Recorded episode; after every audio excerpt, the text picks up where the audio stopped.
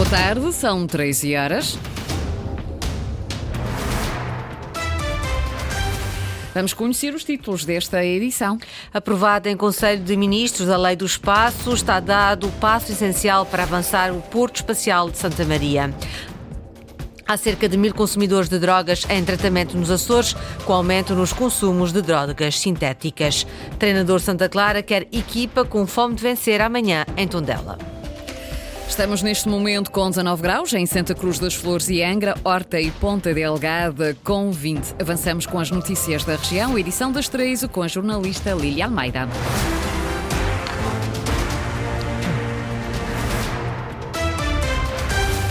É o passo que se aguardava. Foi aprovado no Conselho de Ministros o decreto-lei que altera o regime de acesso e exercício de atividades espaciais, criando um regime de licenciamento de âmbito nacional. Uma decisão do Governo da República, horas antes da sua execução, fundamental, António Pacheco, para permitir o enquadramento do futuro Porto Espacial de Santa Maria. Depois de muitos avanços e recuos, foi in extremis aprovado o decreto-lei que altera o regime de acesso e exercício de atividades espaciais em Portugal, um documento que se Santa Maria aguardava anos para poder realizar os prometidos lançamentos espaciais, ou seja, desde que foi anulado o concurso público para a construção do Spaceport há cerca de três anos e se optou pelo regime de licenciamento, deixando de cair o anterior regime de concessão.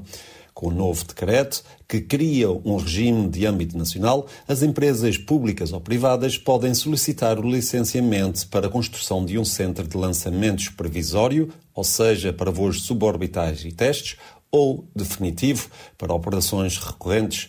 Este pedido é realizado à Autoridade Nacional, a ANACOM, que partilha com a PT Space, que por sua vez consulta os governos regionais para um parecer vinculativo, caso a operação decorra no seu território. Um modelo que, segundo o documento agora publicado, vai ao encontro das pretensões atuais dos operadores europeus, salvaguardando, no entanto, o ambiente e as populações.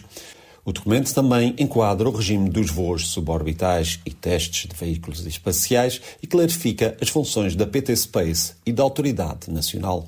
No último dia, em plenas funções, o Governo aprovou o decreto-lei que altera o regime de acesso a atividades espaciais, fundamental para a instalação do Spaceport, projeto para Santa Maria, ilha que assinalou o Dia Internacional da Aviação Civil. A Associação LPAZ promoveu um encontro-debate sobre o tema Aviação como instrumento de coesão. Para o especialista Pedro Castro, a transportadora aérea regional não está a conseguir cumprir essa missão de coesão. António Pacheco. Na cerimónia de comemoração do Dia Internacional da Aviação Civil, levada a cabo pela Associação LPAZ, críticas para a política seguida pela Azores Airlines e SATA Air Pedro Castro, especialista em aviação civil, verificou em pesquisa pela internet que os novos destinos europeus anunciados pela companhia beneficiam apenas São Miguel, deixando para trás o resto do arquipélago. Dá como exemplo os voos de No Toronto para Milão, com escala em Ponta Delgada, que são mais rápidos e mais baratos do que ir para qualquer outra ilha dos Açores esses voos duplicam de preço para mais de mil euros e o tempo de espera para a ligação, nomeadamente aqui para Santa Maria, faz com que essas uh, uh, ligações sejam de mais de 20 horas. Portanto, mais uma vez, também aqui, a Azores Airlines não está a coordenar bem os seus horários internacionais com as ligações para uh, as outras ilhas e em termos de políticas de preço. Está claramente a beneficiar os passageiros quando o destino final não seja os Açores. Já a nível interno, Pedro Castro também faz reparos. Dá como exemplo a ligação de Santa Maria, que só tem voos diretos para Ponta Delgada, enquanto o Corvo tem ligações diretas com Flores, Terceira, Horta ou Ponta Delgada. Isto choca um pouco, porque Santa Maria não é de todo a ilha menos populosa, uh, uh, ou pelo menos tem mais população, certamente, que o Corvo, por exemplo. E isto não é lógico. O especialista concluiu dizendo que é necessário mudar a visão geral da rede através de maior coordenação entre as duas companhias, bem como a revisão de preços, de modo a servir em primeiro lugar os Açores e os açorianos. Há cerca de mil consumidores de drogas em tratamento nos Açores grande parte está a transferir o consumo das tradicionais para as sintéticas. O fenómeno tem causado alarme, sobretudo em São Miguel, onde um terço dos suicídios no ano passado esteve ligado ao consumo destas novas drogas. O tema esteve em análise na Comissão Especializada dos Setores Sociais do Conselho Económico e Social dos Açores Sais Furtado. O número de toxicodependentes em tratamento tem-se mantido estável nos Açores, tem acrescido a preferência pelo consumo das drogas sintéticas. Os novos consumidores estão a, a, a aparecer a um ritmo regular ao longo dos anos, mas é um ritmo que não tem vindo a aumentar. O que se passa é que os consumidores estão a deslocar-se um bocado para as drogas sintéticas e isto sim é um problema grave. Fernando Diogo, presidente da Comissão Especializada dos Setores Sociais do CESA, que reuniu ontem em Ponta Delgada uma série de especialistas para debater o fenómeno. Há alarme social devido aos efeitos das sintéticas. As drogas sintéticas têm um impacto uh, psiquiátrico, não é, na saúde mental dos indivíduos muito maior que a heroína ou a cocaína,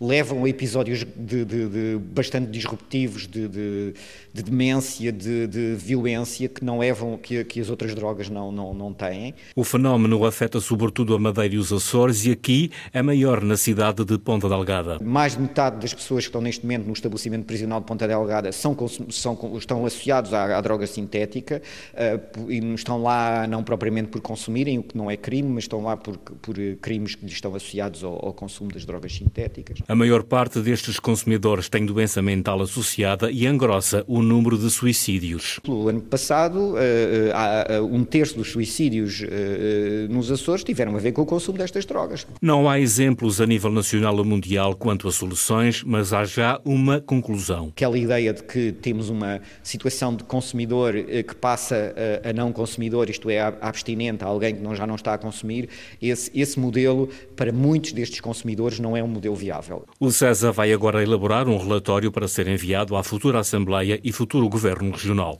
Santa Clara joga amanhã em Tondela para a jornada 13 da Segunda Liga. Vasco Matos, o treinador, lembra que todos os jogos são difíceis e por isso quer a equipa com ambição e fome de vencer. Carlos Rodrigues. O momento é muito positivo. Ao fim de 12 jornadas, o Santa Clara está na frente do campeonato, mas Vasco Matos, o treinador da equipa açoriana, lembra que ainda falta muito para o final. Por isso, é preciso continuar com exigência máxima. São todos jogos difíceis. Se nós não encaramos as coisas desta forma, é olhar para o dia a dia e só assim é que a gente vai conseguir conquistar aquilo que temos conquistado por mérito do nosso trabalho, mas sabemos que tem que ser, isto tem que ser constante, tem que ser diário, porque senão, é como eu digo, vamos ficar mais fracos e nós não queremos. Queremos é fortalecer isto tudo, alimentando isto dia a dia e pezinhos bem assentes no chão, muita humildade, alerta máximo, exigência máxima, mas também uma ambição muito grande aqui dentro. Ambição, ambição e fome de ganhar. Temos de ter fome de ganhar. Muita ambição do técnico do Santa Clara, que é a única equipa dos campeonatos profissionais que ainda não sabe o que é perder esta época. Facto a que Vasco Matos prefere não dar muito destaque. Não adianta pensarmos muito nessas coisas. Ainda lembro-me há cinco semanas estávamos aqui a falar. Vem um ciclo terrível os ciclos vão, vão ser todos terríveis. Depende é daquilo que é que nós controlamos. É o nosso trabalho, nossa exigência. Preparamos no máximo a equipa. Estamos prontos a, a, a competir com o adversário. É isso que nós queremos. Temos que chegar a tom dela e temos que estar no limite Vasco Matos deixa ainda um aviso em relação ao adversário. O Tondela é o terceiro melhor ataque da segunda Liga. Sabemos que vamos encontrar um adversário com qualidade, um adversário também que fez uma aposta forte também, com jogadores com muita experiência de Primeira Liga. Terceiro melhor ataque do campeonato, uma equipa que tem vindo a crescer também nos últimos jogos e temos de estar muito focados e concentrados. Só assim conseguiremos sair de lá com os três pontos de Tondela. Santa Clara na máxima força para a deslocação a Tondela. O jogo tem lugar este sábado a partir das 13 horas. Rabo de Peixe e Santa Clara trocam acusações após as agressões entre jogadores no jogo de júniores para o Campeonato de São Miguel. A partida decorreu no último sábado e ao longo da semana foram divulgados vídeos nas redes sociais com as agressões. Henrique Linhares. Continua a polémica em torno das agressões entre jogadores no jogo Rabo de Peixe Santa Clara de Júniores, que terminou com uma vitória dos encarnados por 2-0 no campo do Bom Jesus. Os dois clubes reagiram ontem à noite em comunicados. Primeiro foi o Rabo de Peixe. O emblema da Vila Piscatória admite que o comportamento de dois dos seus atletas foi inqualificável e que estes já foram suspensos pelo clube. Contudo, o Rabo de Peixe considera que houve provocações antes do encontro por parte dos jogadores do Santa Clara, com o um envio de vídeos provocatórios e que no dia do jogo a comitiva da equipa adversária apresentou-se no Bom Jesus com segurança privada, algo que, no entender do Rabo de Peixe, é um apelo à violência. A SAD do Santa Clara reagiu, afirmando que não teve conhecimento de atos provocatórios aos jovens do Rabo de Peixe, Quanto à segurança privada, os encarnados defendem que esta foi contratada para impedir um cenário ainda mais grave. O Conselho de Disciplina da Associação de Futebol de Ponta Delgada instaurou processos disciplinares a dois jogadores do Rabo de Peixe. A Autoridade para a Prevenção e o Combate à Violência no Desporto vai apresentar uma queixa ao Ministério Público. Pelas cidades açorianas, hoje assinala-se o Dia das Montras. Os lojistas aprimoram as vitrines para a festa do comércio tradicional, mas a tradição está longe de ser o que já foi. Há menos investimento na decoração e menos tempo emprego nesta tarefa. Isso mesmo constatou a reportagem da Antena 1 no Centro Histórico de Ponta Delgada. Na Rua Machado dos Santos, a tarde de quinta-feira já ia a mais de meio e nas montras da Riviera Homem ainda se davam os primeiros passos na ornamentação. A gente fazia montras, parecia mais uma festa e uma tradição que era até 3, 4 da manhã, 5 da manhã. Levávamos isto numa brincadeira, íamos jantar fora, depois voltávamos. E, e não era assim tão simples, mas eram montras mais pronto, com outro, com outro trabalho, Mudam-se os costumes, diz Liberto Cabral, porque também mudaram os tempos. Não se trabalhava no dia das montras, por isso agora temos que ir para casa mais cedo, não é? Porque no outro dia é dia de trabalho. Outra rua, outra loja, a mesma realidade. Na Vieira e Carreiro, a véspera do dia de montras chega e sobra para os enfeites, garante José Vieira. A gente continua a fazer as montras pronto, mais requintadas, pelo menos para, este dia mas não.